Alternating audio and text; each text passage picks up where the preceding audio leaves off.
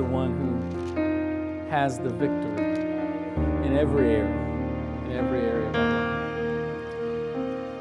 Well, good morning. My name is Ben. I'm the lead pastor here. If you're joining us for the first time, we're glad you could be with us today as we worship Jesus. And we're going to turn to his scriptures right now. If you want to grab your Bibles, whether you're with us in the building or you're online with us, if you're able to remain standing for the reading of God's word, please do. We're going to be in James chapter 4. James chapter 4. We've been walking through the book of James all fall, and I believe we have two weeks left. Two weeks, maybe? Two or three. We'll see how it goes. Uh, James chapter 4, we're going to look at just verses 13 through 17. Through 17. Hear the reading of God's word. Come now, you who say today or tomorrow, we will go into such and such a town and spend a year there and trade and make a profit. Yet you do not know what tomorrow will bring. What is your life? For you are a mist that appears for a little time and then vanishes. Instead, you ought to say, If the Lord wills, we will live and do this or that. As it is, you boast in your arrogance. All such boasting is evil. So whoever knows the right thing to do and fails to do it, for him it is sin. Amen. This is the word of the Lord. I want to tag our text today a better tomorrow.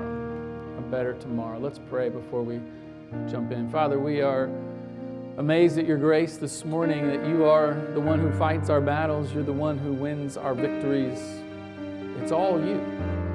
You take down giants, you take down barriers, you win victories for your people because you are our king.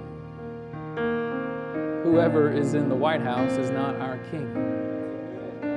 You are the victor. And so, God, we pray for our people, as John prayed earlier, just that we would be a people not so caught up in, in the worship of power that we would forget who is on the throne. Oh Lord Jesus, as we look at this text, may you open our hearts, our minds to hear what your Spirit would say to us through the Word. We pray in Jesus' name. Amen. Amen. You may be seated.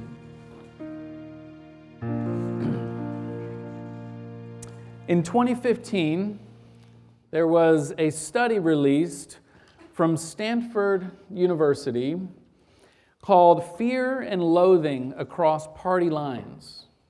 Subtitle New Evidence on Group Polarization.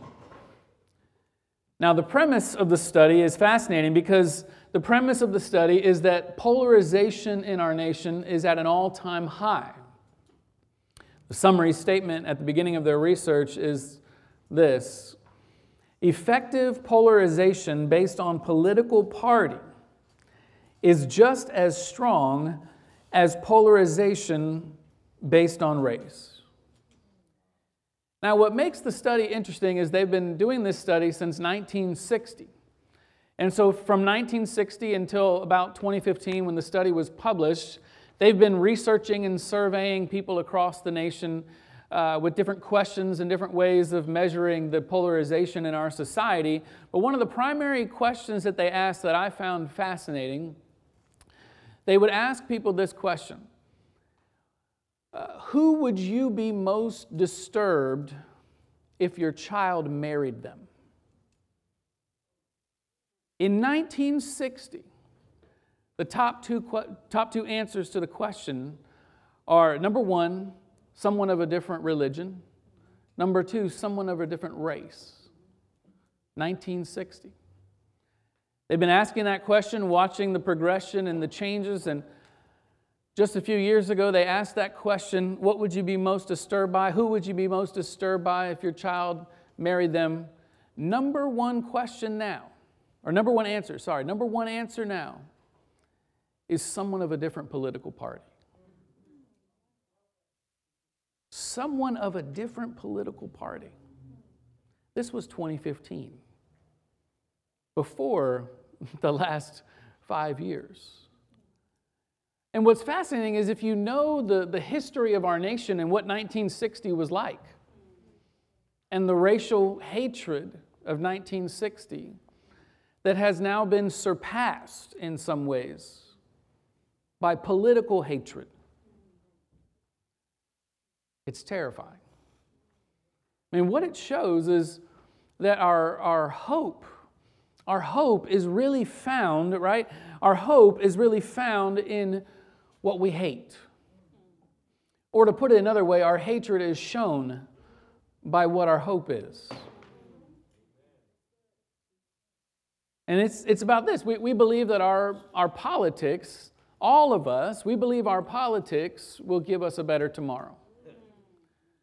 We believe that whoever you voted for on Tuesday, and I said this last week, and I need to say it probably every week for the next couple months, is whoever you voted for, we still love you. You're welcome at Strong Tower, whether you voted Democrat, Republican, Independent, whatever, whatever your choice was there. We, we welcome you. There are people sitting next to you who I guarantee you voted differently, whether you know it or not. And that's okay. But, but listen, all of us, all of us, at some level have bought into the idea that a better tomorrow will happen through politics. And we bought into the idea because now we, we believe that Tuesday was going to solve all of our problems. Tuesday was going to take away the stress. Tuesday was going to heal our nation. Tuesday was going to save the economy. And what happens is the people who win, they believe now we're in a better tomorrow. And the people who lose believe now we're in this bitter tomorrow. And I want to tell all of us at Strong Tower that all of us have hope for a better tomorrow no matter what happens. And here's why. Because what James says is that your hope is not based on who's in power. In fact, our hope for tomorrow is in He who owns all power. And so we come to this text as we've been continuing our series through the book of James, and we've been calling this letter uh, or this series on this letter a faith that works. And James has been writing to a group of Christians who have been dispersed from their home in Jerusalem. And, and we've talked about a little bit of why they've been dispersed, but I mean, it was political chaos. You could imagine the emperor of Rome hears this rumor about a man from Nazareth who claims to be king. That's a political statement. They're calling him King Jesus. King Jesus, he's the Messiah who will take down the rulers of this land. If a king hears that, what are they going to do? They're going to try to squash that. So the emperor sends out this note uh, to to the whole empire to say, We're going to persecute the Christians. And they start in Jerusalem and they begin to persecute the church, and the church gets dispersed. And here they are, all throughout the Mediterranean, worried, paranoid. What's going to happen? What's going to happen to our family? What's going to happen to the church? What's going to happen in my experience? And James is writing to the church to say, Your hope is not in what's happening politically. Your hope is somewhere else. And so that's where I want to join in today for just the next few moments. I want to ask this question How does the gospel give us a hope for a better tomorrow? And let's first look, if you're taking notes, at the God of tomorrow. The first point, the God of tomorrow. Look at verse 13 where James uh, begins. He says, Come now. I love this. It's an invitation. Come now, you who say, Today or tomorrow, we will go into such and such a town and spend a year there and trade and make a profit. Yet you do not know what tomorrow will bring. I love that. In James' day, uh, there would be merchants who would travel around and they would go from city to city and they would be trading and making deals and, and they'd be you know, working in business. And, and it was just common everyday language that they would say, you know, we plan to go to this town and then we go to this town. It's, it's not necessarily bad, right? It's, it's good business that they would plan out their travel. And today, I mean, you would imagine we, we could do even more planning than they would do 2,000 years ago. We got smartphones, we got Google calendars that can sync across different devices. We've got GPSs that will tell us where to go, and in the middle of our route, it'll tell us there's a faster route. I mean, we can plan and plan and plan. We can stay busy planning not to be busy. And so, is James saying that all planning is bad? I mean, is he saying that you shouldn't be planning at all? I don't think so, although people have interpreted this that way. And I think they're wrong if you take Scripture as a whole. You, you look at the rest of the Bible and you see wisdom throughout the book of Proverbs as it talks about planning, and you see some of Jesus' parables talking about the, the wisdom of planning and what that looks like. But what James is really getting after is not the evil of planning, but knowing our position. Knowing our position in the plan right? This is what Proverbs 16 9 says The heart of man plans his way, but the Lord establishes his steps. This is what James is reminding us of. James is saying, we as Christians, we don't know what tomorrow holds. This is fascinating. Think about it for a second. You, as a Christian, if you believe in Jesus, you know where you will be a million years from now. You know, because of the promise of God and the grace of God, because of Jesus and what He's done, you know God says you will be with Him. He's told you, and it's in His hands. But the strange thing is, you don't know where you'll be tomorrow. Isn't that odd? He's told us where we'll be in a million years, hasn't told us where we'll be tomorrow. And this is where uh, th- there's, there's this mystery of his providence, right? Both are in his hands. The eternity is in his hands, and so is tomorrow. He's saying, I am the God of tomorrow, not us. He is in complete control, not us. Not a single atom in all the universe moves without the mind of God fully engaged. Or to put it another way, everything happens through his hand. Everything happens through the hand of God. Uh, before his death, there was a man named Henri Nouwen who, who uh, wrote his final book called Sabbatical Journeys. And he was on his, his final sabbatical. He would pass away shortly afterwards. And, and he wrote kind of some reflections on his journey. And he writes about a friend, or a group of friends actually, who were trapeze artists. They, were traveling around in this group. I forget the name of it. I wrote it down. What, what's it called? The, the Flying Rudellas the flying rudellas. And, and he was friends with these people, and they were talking to him as he was visiting on his, sab- on his sabbatical, and, and they were talking to him about this special relationship between the flyer and the catcher. And, and, and it's fascinating to me because I know nothing about trapeze artistry, I don't know any of that, but, but it's a real simple idea. He says the difference between the flyer and the catcher is that they have their own roles. The flyer is the person who is, you know, doing stuff in the air and, and they're swinging around. And then at some point during the performance, they have to let go. They let go and they fly through the air and they're flying over the crowd and everybody's cheering and everybody's holding their breath because they're wondering what's going to happen next. And their role is just to hold still and wait. The best flyer is the person who can hold completely still and wait. And the catcher's job is to catch. The catcher's job is to use their big hands and to catch the flyer. And listen to what they said, or what Nouwen says about this experience. He says, The flyer must never try to catch the catcher. The flyer must wait in absolute trust because the catcher will catch him, but he must wait. I love that image. He must wait. Listen, waiting to see God work is, it is the real work. It is the real work. Waiting is the work. It's the work that He's called us to. We, we can make our plans, we can outline our budgets, we can try to, you know, negotiate things, we can make sure our schedules are, are efficient and all these types of things. We can cast our votes, we can engage in our local communities, we can do all those things, but in the end, we're just flying through the air waiting, letting go, asking God to do His work that we cannot do. Right? This is the beautiful mystery of God's providence that our work is always and completely dependent on God's work. In fact, it's impossible for you to do God's work for Him. And so, what James is inviting us into is to say, God, I can't do this, so you be God because I can't be God. Or to put it a nicer way, let God be God and you be you. Just wait. Just wait.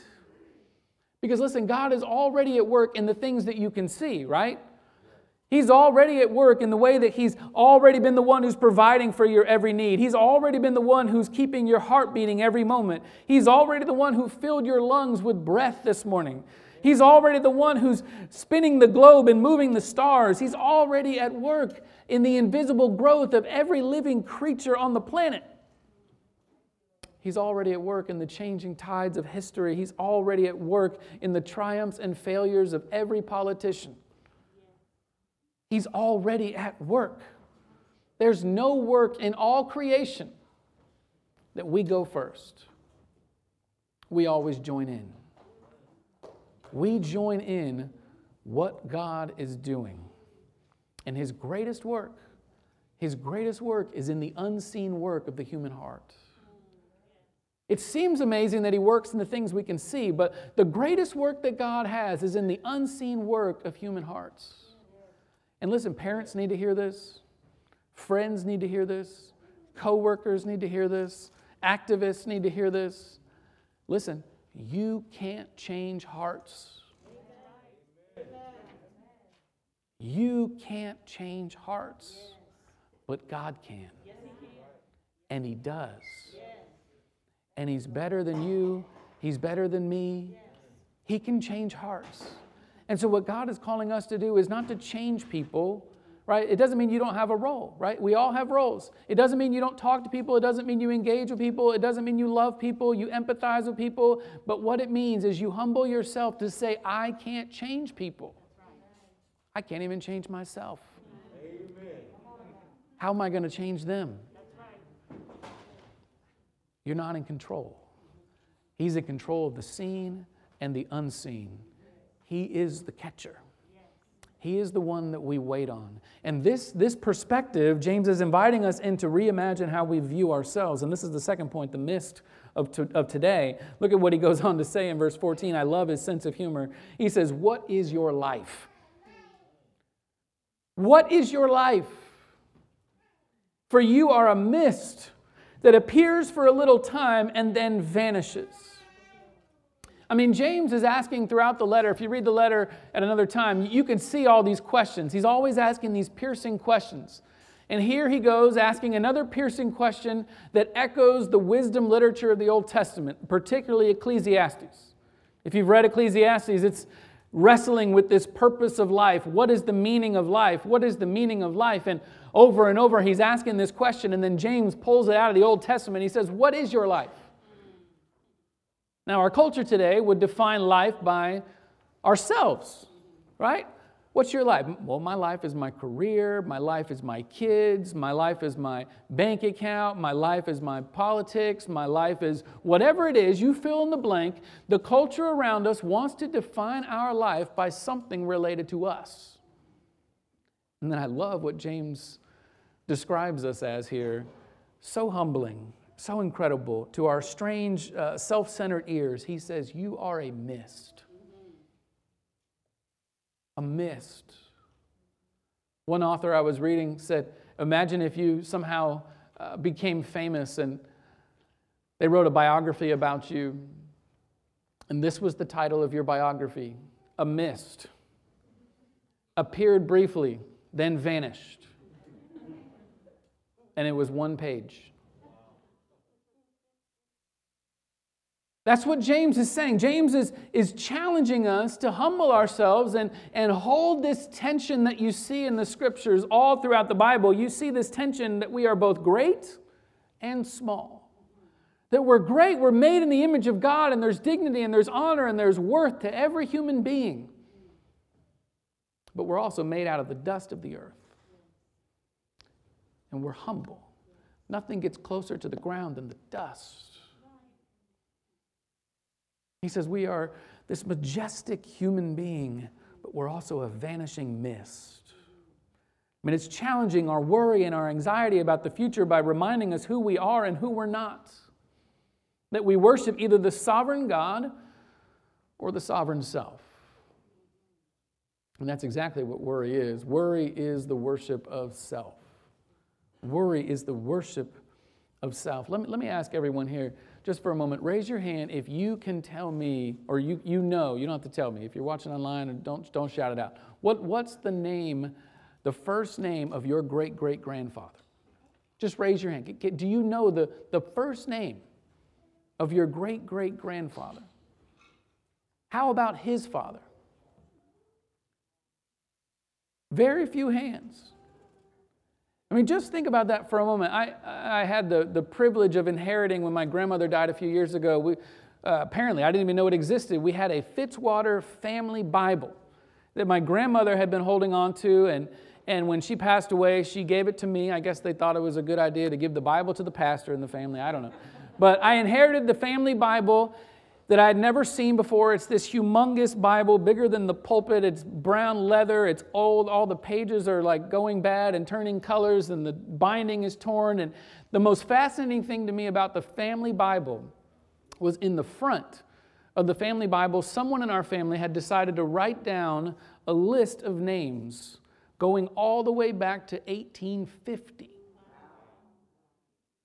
Names I had never heard, never knew these people. The, I mean, right now, the, the one I can remember farthest back, I think was like in the 1850s, 1860s, and his name was James Fitzwater. All it says is his name, when he was born, when he died. And as I was thinking about that recently, I was thinking, here's a man who I don't know anything about his life. I just know one line of text his name, his birth date, his death. I'm thinking, here's a man who, who had a family, he had friends, he had a life, he had a career, probably he had, he had all kinds of things that he was doing in his life. And just a few generations down the line, his family doesn't even know who he was. And that's a sobering thought.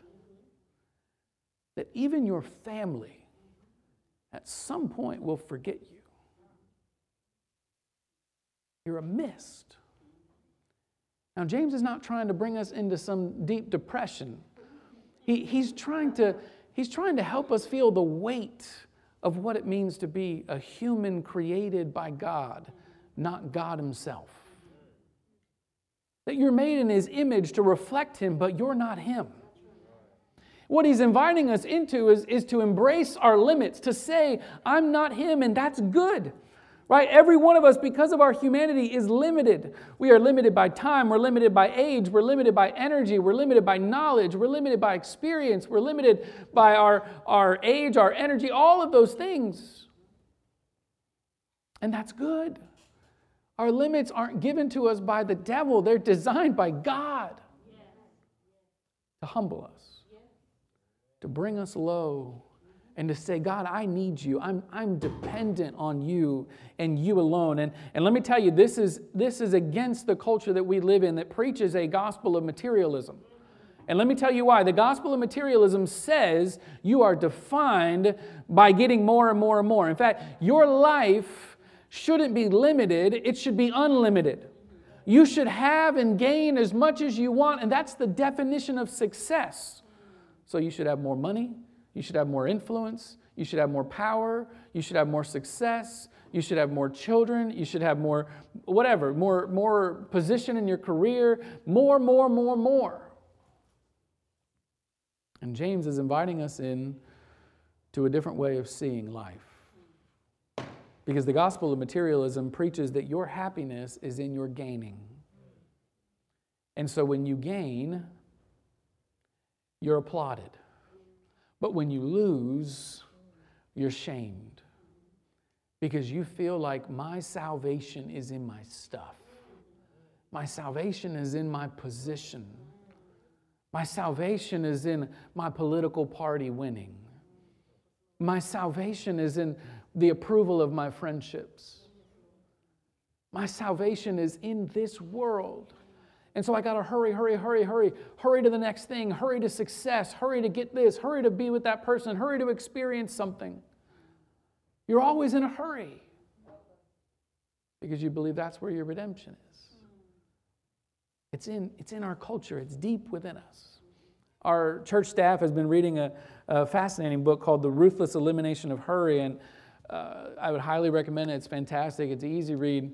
But uh, there's, there's a story that he tells and how he got the, the title, The Ruthless Elimination of Hurry. He says it was a conversation he heard about between a pastor and kind of a famous author. His name is Dallas Willard, and he's written classics on spiritual formation and uh, spiritual disciplines and just kind of the spiritual life of a Christian.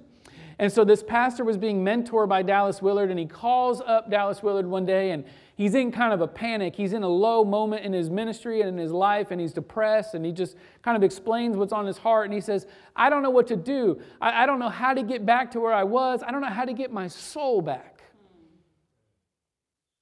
He says, Just tell me, what, what do I do? And Dallas Willard pauses on the phone. He says that was what he kind of did all the time. He just long, awkward pauses. So long you thought maybe the phone, you know, dropped the line or something. And he says, Are you still there? Yes, I'm just thinking. Okay, uh, you got any ideas? He says, Here it is. You must eliminate, you must ruthlessly eliminate hurry from your life. You must ruthlessly eliminate hurry from your life. And of course, this pastor who's in a panic crisis mode, he, okay, great, great. And he writes it down, writes it down. What, what else you got? That's it. You must ruthlessly eliminate hurry from your life. And what he was getting into was this hurry is it's the arrogant fruit of an anxious heart. Hurry, it's, it's the arrogant fruit of, of I'm always worried. And, and it, it's deep within us. Jesus said it better. Jesus in Matthew 6 said, And which of you, by being anxious, can add a single hour to his span of life? And Jesus goes on to say, if God can take care of the birds of the air and feed them, if He can take care of the lilies of the field and clothe them, how much more are you going to be taken care of? What Jesus and James are inviting us into is to reconsider who you are in light of God, that you're not God, but He is. And He cares for you, He loves you. Why are you in such a hurry? Why are you so anxious? I'll tell you why because you think highly of yourself, just like I do. We think it's up to us. We think it's up to us. And so if we fail, everything fails. It's deep in our hearts. And so to slow down, to slow down and to say, I, am going to depend on God and wait for the catcher to catch me is a spiritual act of resistance. It's to say, I, I'm not going to buy into the lie of the culture that says I have to have everything and I have to have it now and I have to have more of it. I can slow down and trust Him. So, what do we do with our worry? We, we take it to God, and this is where James closes. And the last point, the grace of trusting. Look at verse 15, what he says. I love this. He says, Instead, you ought to say, If the Lord wills, we will live and do this or that. As it is, you boast in your arrogance. All such boasting is evil. Many people today have taken James' words and, and turned it into kind of a slogan. If you've been around church for a while, you probably heard somebody, maybe a little bit on the older side, but they say things like, Oh, I, am not sure if I can come over this week because if the Lord wills, I'll be doing. And, and it's kind of like this catchphrase where people say it. It's at the end of Christian emails. It's at the end of you know bumper stickers. It's if the Lord wills, I'll do it. And sometimes, I mean, that's done in a good heart, but I think a lot of times we're just saying stuff. We're, we do not even know what that means. It, it's kind of an excuse for, I don't really want to commit, and we'll see if something better happens. Right? So it, it's a slogan that gets thrown around the church that really doesn't have maybe the meaning that James was getting after. He wasn't trying to create a bumper sticker that gets you out of awkward moments. James was after a posture of the heart, a posture of humility and surrender right this is why he contrasts it with boasting he says boasting is is is, is in your arrogance right boasting is is saying i'm lifting my will above god's will and so my will is the final word My will has all power. My will is ultimate. And so boasting is, an, is a heart that's arrogant, that's deeply willful. And listen, but a humble heart, a humble heart is one that surrenders to God's will and is eager to trust. Eager to trust. Why? Because a humble heart knows the heart of God. A humble heart knows the heart of God that's pure and powerful. Charles Spurgeon said it like this once. He said, When you can't see God's hand, you must trust his heart. When you can't see what he's doing or you can't understand what he's doing, you must trust his heart that he is a good father whose will is for you and for your good. Or to put it another way, trust surrenders my life to God's love. My life to God's love. It reminds me of the three Hebrew boys who were uh, in the fiery furnace in the Old Testament. Maybe you know the story of Shadrach, Meshach, and Abednego. They were friends of Daniel and they were in exile, right? And under this authoritarian Nebuchadnezzar who was you know, telling everybody they had to bow down and worship him and bow down to this idol made out of gold, this golden image. And everybody around them is bowing down, and it seems like everybody should be doing this. It seems like the easy way to make progress. It seems like the way I can make success in my career. It seems like this is okay. But these three boys decide it's not okay to bow down to anyone else but God. And so they tell them, We're not going to bow down. And of course, Nebuchadnezzar, what happens in his rage? He says, Well, if you're not going to bow down, then you're going to be thrown in the fiery furnace. He lights the fiery furnace up as they're leaning over the edge. He says, Now, where's your God? How is he going to save you? And I love what these courageous young men said. They said this, O king, we have no need to answer you. No need. What if we all did that on Facebook? We have no need to answer you. But listen to what he says Our God is able to deliver us. But if he chooses not to, we will not bow down still. Our God is able to deliver us. He has all power in his hands. He is able to bring us out. He's able to redeem us. He's able to keep us safe. Our life is in His hands, but if He chooses not to, we'll still follow Him. We'll still bow down to Him and Him alone, not to your idol. God is saying, I will be with you. He can be trusted. Of course, Nebuchadnezzar, not happy about it. Nebuchadnezzar's rage gets greater. He heats it up seven times more. He throws the boys into the fiery furnace, and when they throw them in, they are shocked at what they see. They start counting people. There's one boy, two boys, three boys, there's a fourth person. And not only is there a fourth person, they're all walking around in the fire. Everybody who reads this, all the scholars say this, this is some appearance of God in the midst of the fire. This is an appearance of God to say, I'm going to be with you in the midst of the furnace. I show up to protect you. I show up to save you. I show up for your good. I show up in the midst of whatever you're going through. I'll be with you. No matter what I do, I'm for your good. Jesus himself was faced with this same troubling choice. It was the night before his crucifixion. Everyone was about to abandon him. He's feeling the weight of our sin, the weight of our misery. He's in the Garden of Gethsemane, and the name Gethsemane literally means the oil press. Jesus is feeling the pressing on his soul. He's feeling the pressure of our shame, the pressure of our guilt, and literally his body is being squeezed by our sin and blood is pouring out of his pores. And as Jesus is feeling all that weight, he cries out to his Father. He says, Is there any other way? Is there any way this cup can be poured out? And he says, But nevertheless, not my will, but yours be done. Not my will, yours be done. Your will be done, Father. Your goodness be done. Your plan be done. Not mine, but yours be done alone. Listen, Jesus saves us by his own surrender. As he made up his way or made his way up Calvary with the cross on his shoulders, as he wore that crown of thorns with stripes on his back, as he endured the shame of nakedness exposed before the world, he surrendered for us, for our sin. He surrendered to the judgment that we deserved. He just surrendered to the guilt that we bear. He surrendered to the misery of hell itself to save us, to love us, to redeem us, to heal us.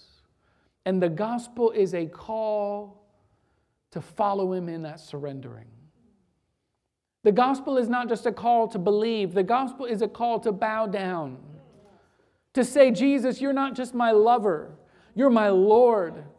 You're the one who gets to call the shots in this relationship. And so I lay down my life before you. Whatever happens, not my will, but yours be done. Not my will for everything that I desire, but I give my desires and my ways and my paths towards you. He's inviting us to lay down our worries and give our hearts to worship Him. To worship Him. And so, as we close, I just want to ask everyone this morning where, not if, but where in your life do you need to surrender to God? Where? Because it's all of us. It's all of us who, who have given our wills full rein to roam and, and, and tell everybody and tell ourselves that we're the own God of our lives. And Jesus says it's time to surrender and trust me. Trust me, trust my heart that I'm for you, not against you. And I am bringing about my purpose that's greater than any of your purposes. Let's pray. Father, we are again grateful for grace that is new every morning, grace that we need, grace that we don't deserve, but we are so amazed that you give. Grace towards the people who would rise up and say, We know better than you. Grace towards the people who would boast and flaunt towards others when our will is done. And not when theirs. Oh God, humble us. But in the midst of the humbling, may you give us hope. Give us hope that a better tomorrow is not because of what we say or do or believe, but because we trust you. We trust you on the throne. We trust you in every heart that you're changing, every family that you're redeeming, every nation that you're working towards the shalom and the justice and the goodness of your creation. God, you're redeeming all things, not us. Help us to follow you. Help us to trust you and work as we follow you. In Jesus' name, amen.